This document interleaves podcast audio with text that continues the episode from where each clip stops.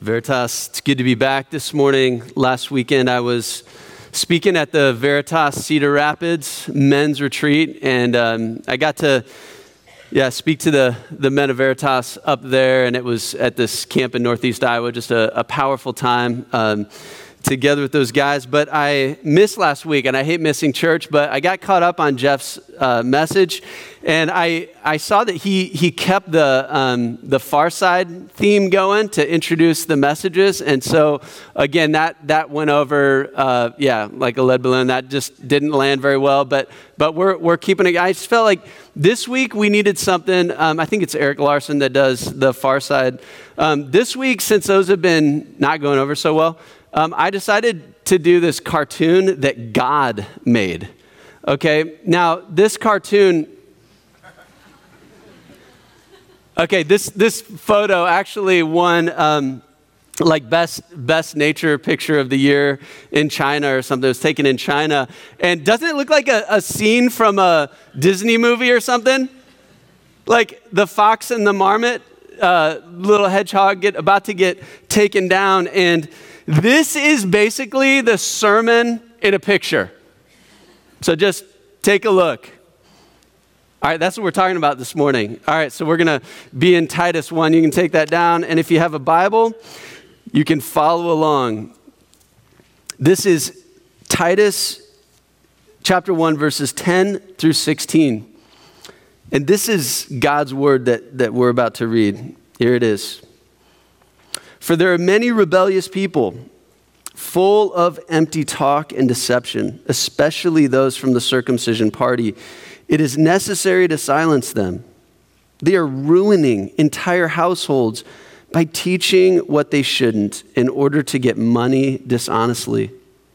One of their very own prophets said, Cretans are always liars, evil beasts, lazy gluttons. This testimony is true. For this reason, Rebuke them sharply so that they may be sound in the faith and may not pay attention to Jewish myths and the commands of people who reject the truth. To the pure, everything is pure, but to those who are defiled and unbelieving, nothing is pure. In fact, both their mind and conscience are defiled. They claim to know God, but they deny him by their works. They are detestable, disobedient, and unfit for any good work. So we're going through this little epistle, this letter that was written to this church leader named Titus, and he's at the he's on this island of Crete and we have seen in the past couple weeks that the theme of this book, he's talking about the truth that leads to godliness and how we need the truth to straighten out some things that are crooked in the church. Last week, Jeff talked about needing these leaders in the tr- church to refute those who contradict the truth of God's word. So, he, the, the text this morning in verse 10 begins with the word for. So it's a continuation of that theme. And Paul explains why he's writing. He says, For there are many rebellious people. There are many rebellious people, not just a couple, but in the church, it's been infiltrated with a lot of rebellious people. This reminds us of what Jesus said in Matthew 7 15. Remember his famous Sermon on the Mount? He said, Be on your guard against false prophets who come to you in sheep's clothing, but inwardly they are ravaging wolves. Jesus, be on your guard. Be on your guard. Because in the church, there are going to be these wolves, but they're dressed up as sheep. So here's the predicament that we find ourselves in this morning, Veritas. Let me, let me tell you a little story to kind of illustrate the tension that we should all feel. So, one of my best friends has a cabin up in Minnesota, and we would go there um, as kids. We'd go there for his birthday, uh, which was in July. And I remember one summer I was there. I was probably maybe eight or 10 years old, and we'd just gotten done water skiing, and, and we come in, and there was this dog on a chain. And it was a pretty, pretty big chain that was, this, this dog was chained around a tree. And I walked up to the dog, and, and I remember thinking, man, this dog has really tall legs and really big ears and a nice poofy tail. I've never seen a dog like this. And so I went up to pet this dog, and my friend's like, no, don't pet him, stay away from him. It's not a dog, it's a wolf. Their neighbor had a pet wolf, and they just kind of came over to hang out and just chained the wolf to the tree. And a bunch of kids like me uh, around here, well, as time went on, the years went by, these, these people had the wolf and they kept it in, you know, I'm sure in, in a cage or in the house or whatever. And every once in a while, the wolf would get loose. And dogs started disappearing around the lake. One incident even happened while someone was on a walk with their dog and was taken out by this wolf. Every once in a while, my friend's mom, so this, this is Sally, Sally Kufal, she would get a call from the neighbor. Our wolf is on the loose again. Let us know if you find it. One day, all the grandkids were visiting. All the grandkids were visiting Grandma Sally. Grandma, Grandpa Jim, Grandma Sally. And there are tons of kids. The Kufals have a bunch of kids who had a bunch of kids, and there are grandkids everywhere.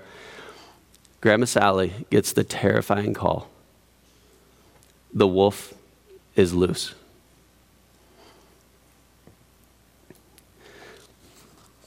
All right. I'm going to finish the story at the end. You're going to have to wait till the end to get the end of the story. But this is the tension of Titus 1. It's like we're getting a call this morning from the Apostle Paul saying, Hey, Veritas. Oh, oh here, Paul's on the phone. On, let me put you on speaker. Hey, Veritas, the wolf is on the loose. Remember that wolf that looked like a dog? It's not a dog. And it's actually like roaming around your church right now. That is the situation. Paul is saying the problem are these rebellious people in the church. Jesus calls them wolves in sheep's clothing. So Titus 1 answers two questions because we're asking the question so, so what do we do? Okay, Paul, what do we do? What do we do? Two things, two questions we need to, to answer, and this is what our text answers. Number one, what, what does this person look like? How will we recognize this person? Question number two that he answers in our passage this morning is what do we do about these people in our church? Like, once we can identify them, like, what do we do about it? All right, so that's where we're going. Now, let me clarify something um, through a picture. I was thinking about this picture this week because we have to be clear about who we're talking about. So, let me illustrate this. There are three kinds of people in the world.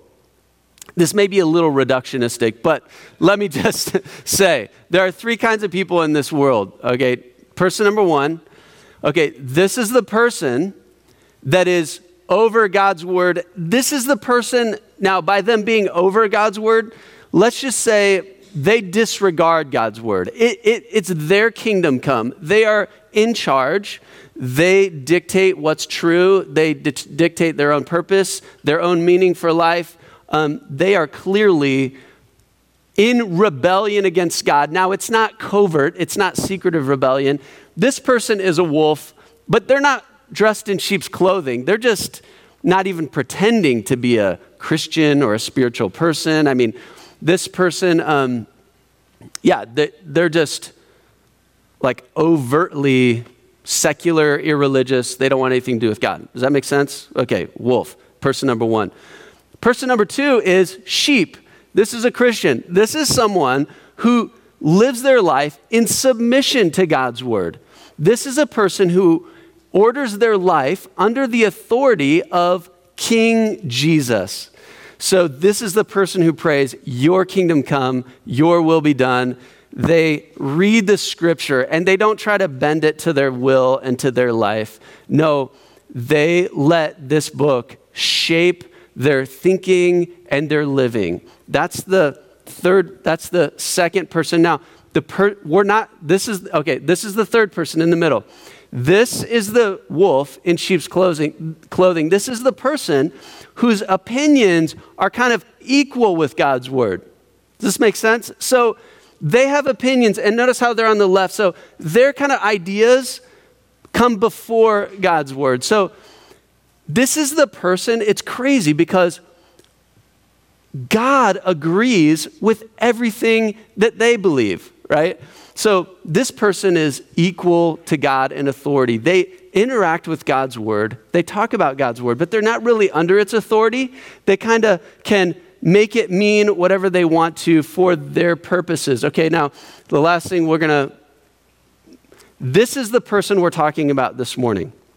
Does that make sense? This is the person. This is someone in the church who's claiming to be a Christian or a spiritual person or someone who believes the truth. It's not the wolf on the left, it's the wolf in sheep's clothing. This is the person that we're talking about this morning. So, does that make sense? Uh, because if, if you're thinking about, okay, that person on the left in the world, uh, you, you're going to kind of miss the point of this sermon. This is for this person in the middle. So, we're going to describe what does this person look like? How can we recognize that person? All right, well, let's start in, as he says in verse 10, he calls them rebellious. The first thing about this person is they're a rebel. What's a rebel? A rebel is someone who opposes an established government. In this case, this person opposes Jesus' government called the kingdom of God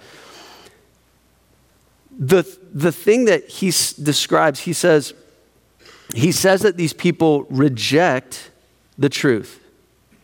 This is one of their hall- hallmarks is they reject the truth. So one of the questions is where is this person's ideas in relationship to God's word? So when you're talking to this person, it's like they have a lot of opinions. Um, and you might ask them the question so, where did you get those ideas? Well, it, they just came up with them, right? Or there's some uh, cultural ways of thinking or religious ways of thinking, but they kind of just are in the process, maybe saying your kingdom come, but in practice, they are rejecting God's word, they're rejecting the truth. That's how Paul describes them. Look at verse 10, the second part. He describes them as full of empty talk full of empty talk. Here's the thing you need to know about this person. If this person is full of talk, Paul's, I think what he's saying here is these are very gifted, compelling communicators. These people are selling books like hotcakes. These people have a ton of followers on Twitter and Instagram. These people have podcasts that everyone's listening to. These are like mainstream, predominant voices. You might turn on the TV, and these people are holding the Bible and they are preaching so called Christianity. But Paul says it's empty. They're full of empty talk. And verse he, he describes them again in 10. He says, empty talk and deception. Now, here's the thing, here's the bummer about deception. The thing that stinks about being deceived is that you don't know you're being deceived. That's why they call it being deceived, because you don't know, right? So that is the tricky part about this. And he says that these people are those from the circumcision party. The circumcision party. Now, I'm not going to get into that. Um, I'll leave Pastor Jeff to describe circumcision and everything that goes along with that and why, but we don't know exactly what the false teaching was. But here's what we know they were smearing religion and Christianity over their deception. It's like there's this deception, and they just like kind of smear it with Christianity and Jesus and the Old Testament. And he, he calls it Jewish myths. So they took a bunch of passages from the Old Testament and they would kind of string them together to make their point. Likely there was some legalistic control issues. Some of you guys have been in churches where leadership kind of uses um, these, what we call legalism, or these adding rules to the faith to kind of keep people in check and, oh, you, you shouldn't do this, you shouldn't taste that, you shouldn't touch that, you shouldn't do this. And it becomes very controlling and manipulative. False teaching, it's like rust.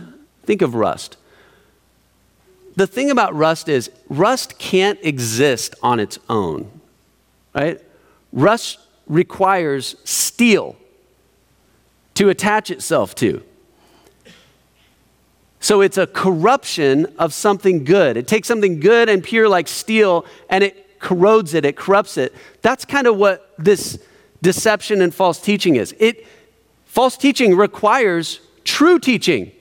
False teaching requires truth and it just is a corruption of something good. Now, think of it this way the greatest lie in the world, like, think about the most hellish lie in the world. How far is that lie from the truth? The greatest lie in the world is probably like a millimeter away from the truth. It's truth, with a twist. Think about this. If I tell you this morning, Veritas, we have no creed but Jesus. Some of you might be tuned in like, yes, that's it. I'm getting on, I'm going to Twitter with that one. No creed but Jesus. Doesn't that sound so good? Can you see how that could be a corruption of truth? Or if I say, you know, Veritas, listen, our theology boils down to two words. Everything that you need to believe about God and about your faith really comes down to two words love wins. Isn't that so good?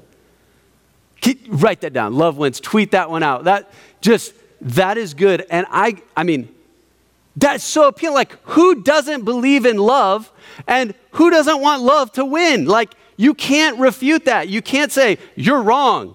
Because if you oppose that, like, you're opposed to love, right? And you're opposed to love winning. Like, you want love to lose? Okay, I, that's true ish. Okay, what about this one?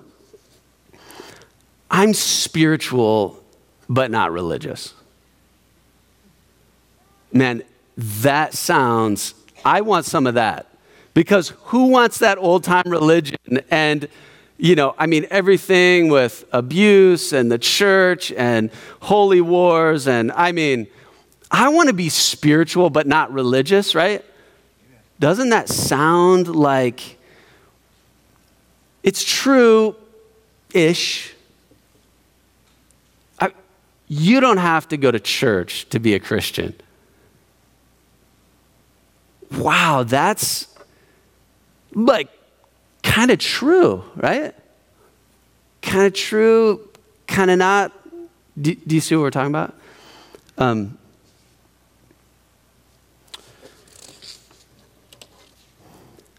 so many false teachers that I've heard, you could agree with most of what they're saying.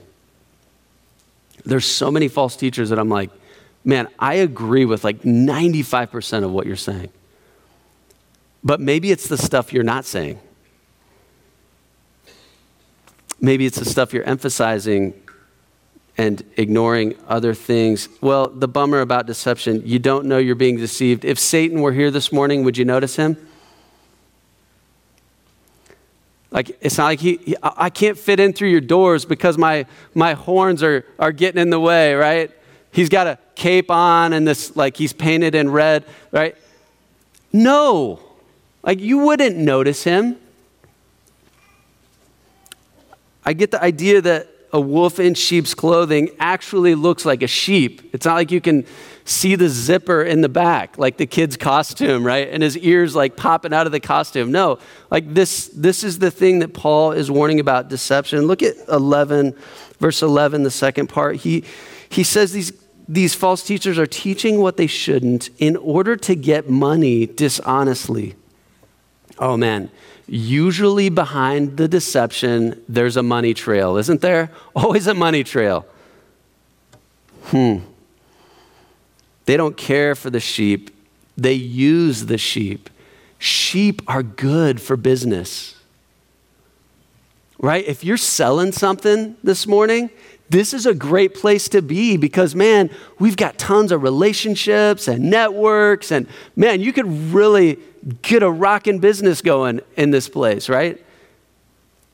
Or especially if you get into leadership. I mean, people give their money and we tell people to tithe and be generous. And, you know, sheep love always trust. And so people, they, they give generously and they trust people. Man, sheep are, are good business. That's these false teachers are gaining money dishonestly. Look at verse 12. Paul says, Yeah, one of their very own prophets has said, Cretans are always liars, evil beasts, lazy gluttons. This guy, Epimenides, in about 500 BC, coined this. Uh, I don't know if he was a, a poet or a prophet, but he, he wrote this about Cretans. In fact, the Greek word kretizo means to cretize. To make someone like a Cretan means you're just a liar, you're deceiver. And so these people had crept into the church. I mean, it'd be like if we got our own verb to Iowa City eyes. I don't know what that would mean, but uh, just party, have a good time. I don't know what Iowa City eyes would mean. Um, but but th- this town, like this island got their own verb that, that was like usage in throughout the, the Greek language, which just means to lie. Look at verse 15. He says, To the pure, he gets into this thing, to, he ends here, to the pure, everything is pure, but to those who are defiled and unbelieving, nothing is pure. In fact, both their mind and conscience are defiled. So, this likely has to do with a reference to food regulations. So, to the pure, everything is pure. Do you remember when Jesus declared all foods clean? Remember Peter in the book of Acts? Um, and if you're new to Christianity, you're like, I, I, don't, I don't remember any of that. There was unclean food. Yeah, in the Old Testament, there are like dietary laws, laws relating to like you can't eat pork. And so Jesus declared all foods clean. So, so uh, good news, Jesus is here. You can eat anything. To the pure, all things are pure right? But these false teachers were going back and saying, oh, no, no, no, no.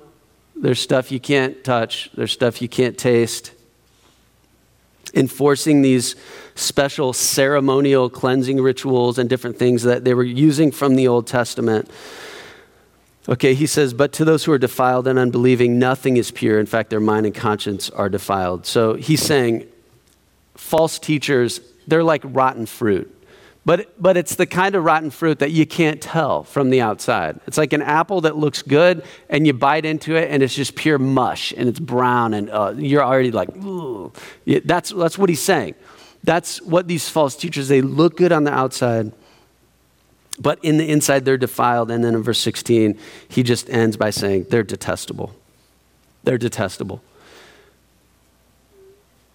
This word is like to, to cause horror and disgust when you think about this per, these people. Um, Rebecca, who is just up here, got back from a conference last a couple weeks ago on sexual abuse in the church.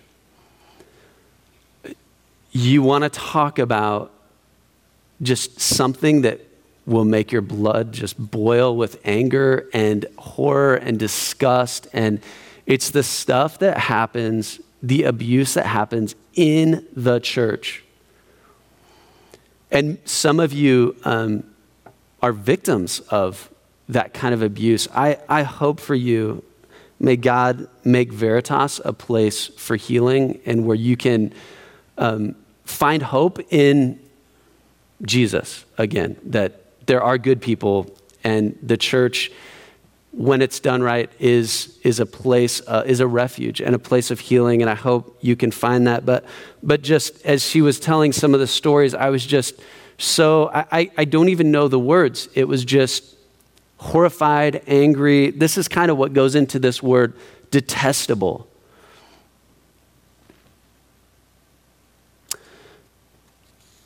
This is paul's description of these rebellious people. That's what they look like. Now, the second question is okay, so what do we do about a rebellious person in the church? If it's true that there are these people inside the church, what do we do about these people? Look at verse 11.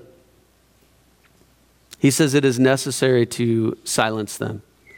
It's necessary to silence them. This is a rare verb meaning to, to close the mouth of this person using like a muzzle or a gag. So, step one is just simple turn off their microphone.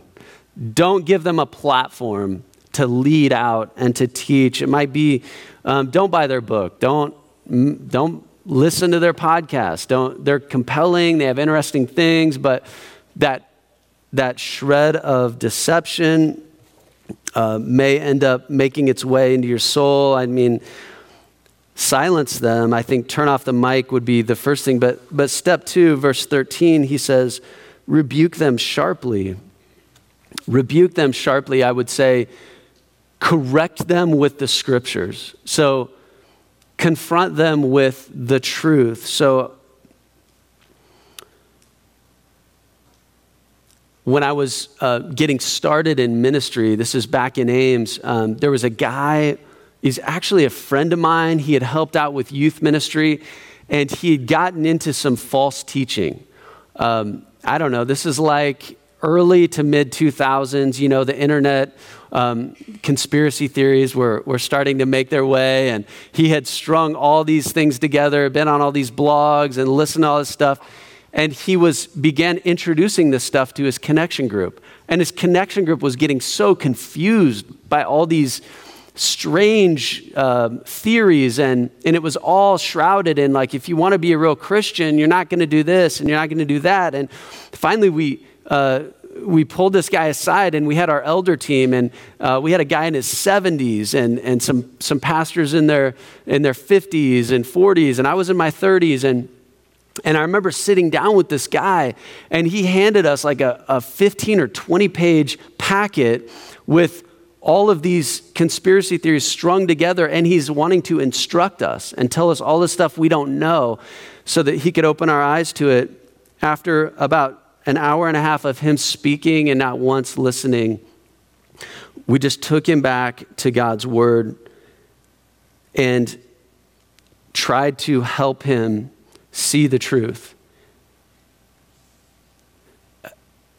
He had no desire to listen to anything we said, but our intention is what Paul's saying here. This, and this is our attitude as we go to someone who's in error. Uh, he says, rebuke them sharply. Why? So they may be sound in faith Sound is a, is a word for healthy. We are pleading with them to change their mind. Our, our goal is not to kick them out, our goal is to pull them in. Our intention is not, you're a wolf. It's just like, you're a sheep that your thinking might be a little off. And, and as they resist the truth, they expose the reality of themselves, right?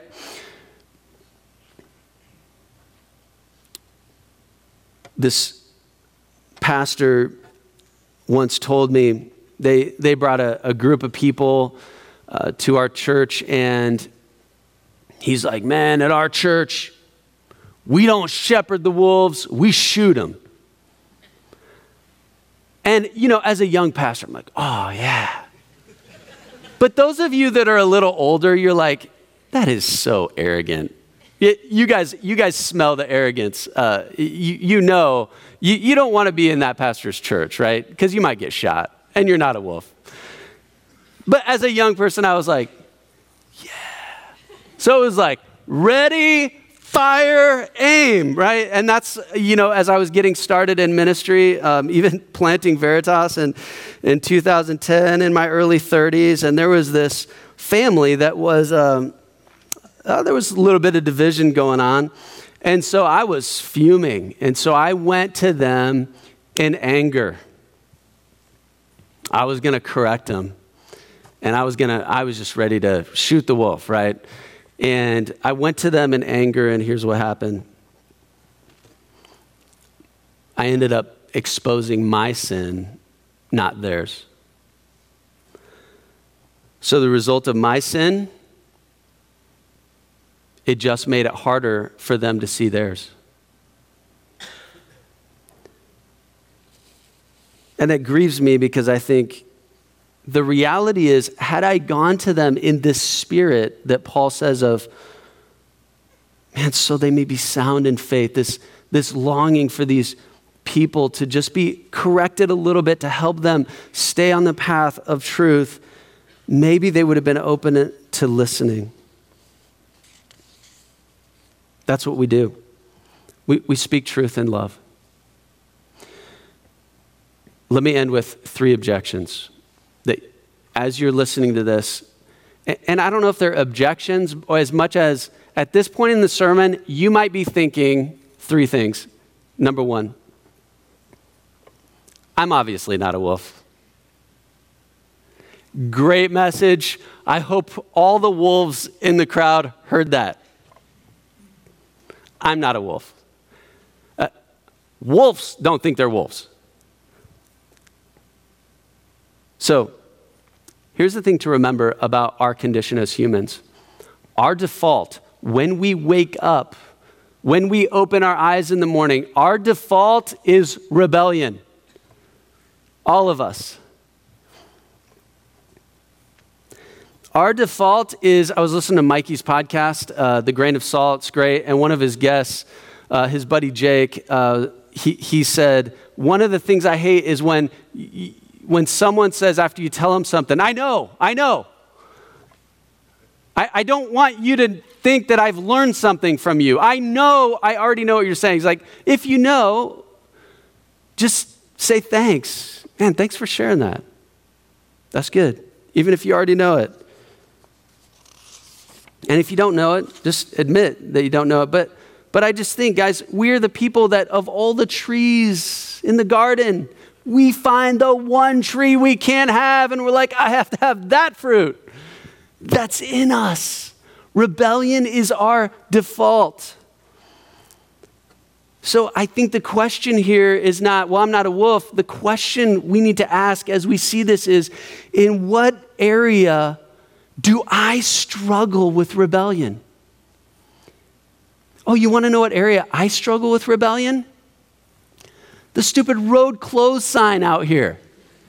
How many of you pulled up to that road closed sign and are like, no, the road is not closed, it's finished, okay? And there's like a thousand feet between me and the interstate, right? I, I, that, there's nothing that exposes my rebellion more than a road closed sign.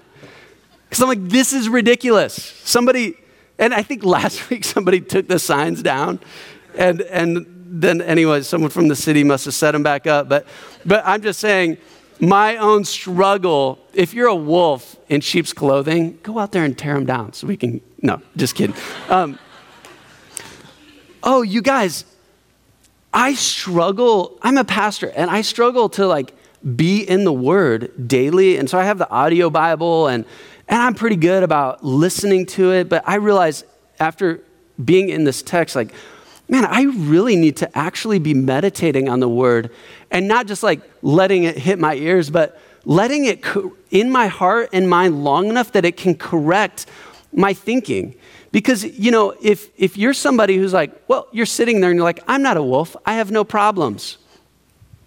Well, when's the last time you opened the Bible? Because that's like someone who hasn't seen themselves in a mirror for like three months and they're like, I look great. we need to be a people that gets in God's word and lets it correct us. All right. Objection number two Titus 1 is for leaders in the church. I'm not a leader, so this doesn't apply to me. Man, great talk. Kind of like last week, Jeff's talk on leaders in the church. Man, I hope we have great elders, but you know, I'm not a leader, so this, this doesn't really, I'm not a wolf, not a leader, so this doesn't really apply to me. All right, everyone in this room is a leader of something or someone. Do you have any siblings? Older, younger? You have the opportunity to be a leader in your family. Are you a mom or a dad? Well, you're a leader.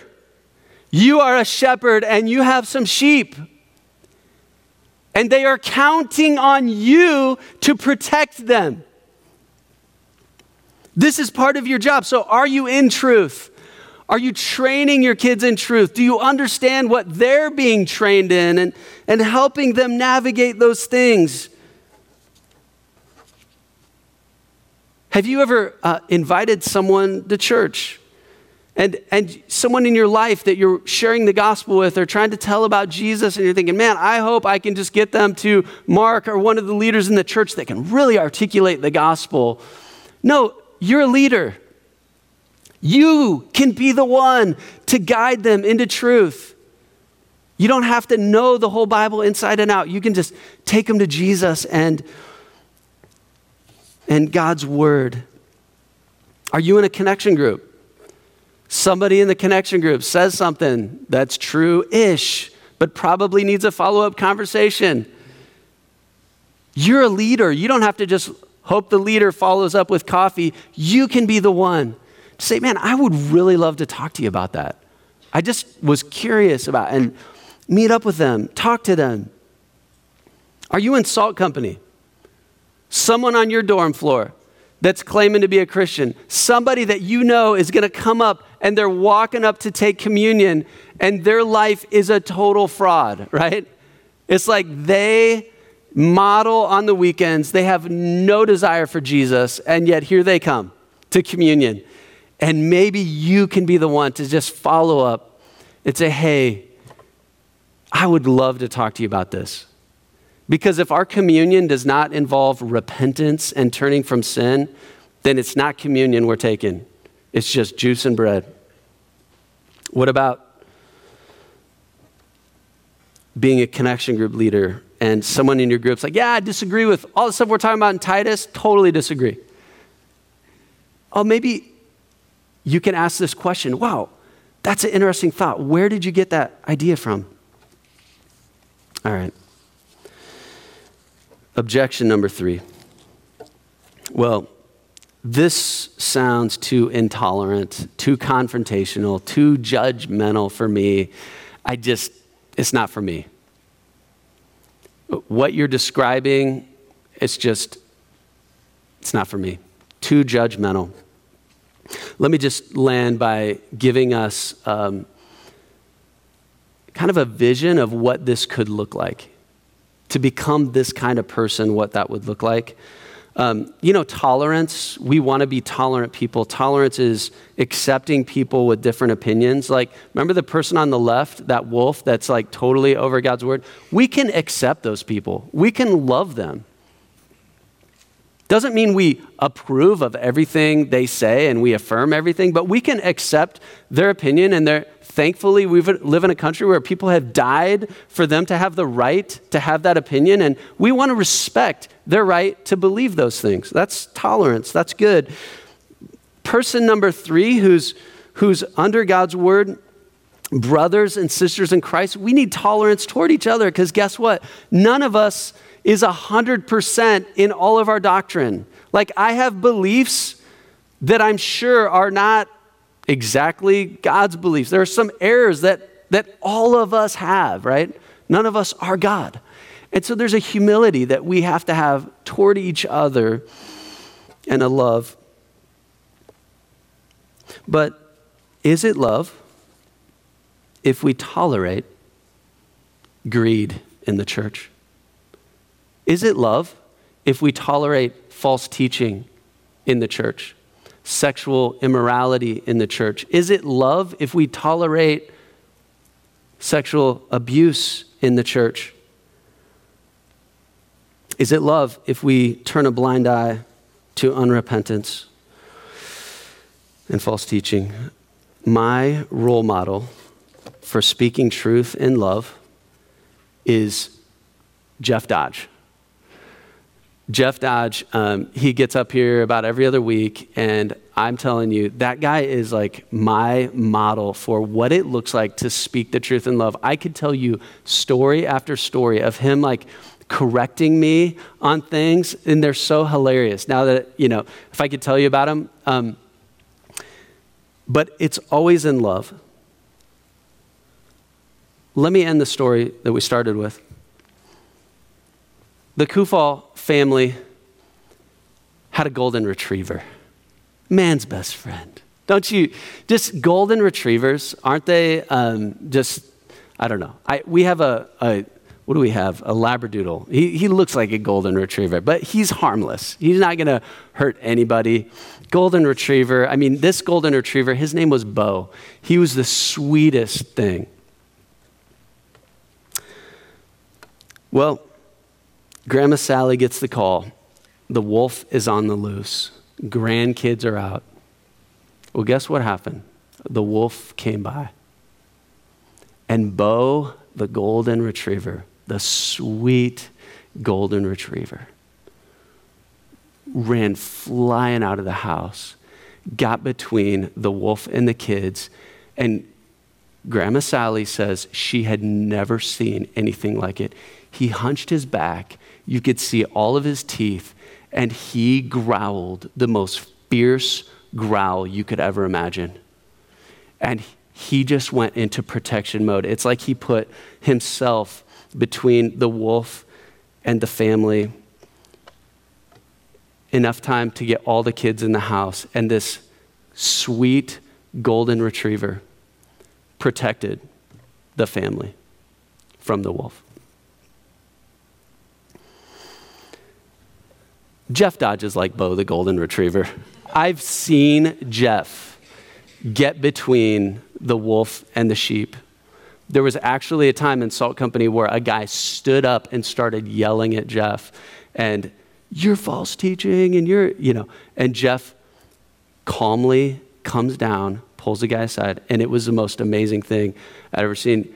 Veritas, if we're going to be the church, we're going to have to be a people who speak the truth in love. We're gentle, but we love truth too much to not defend it. Let's pray together.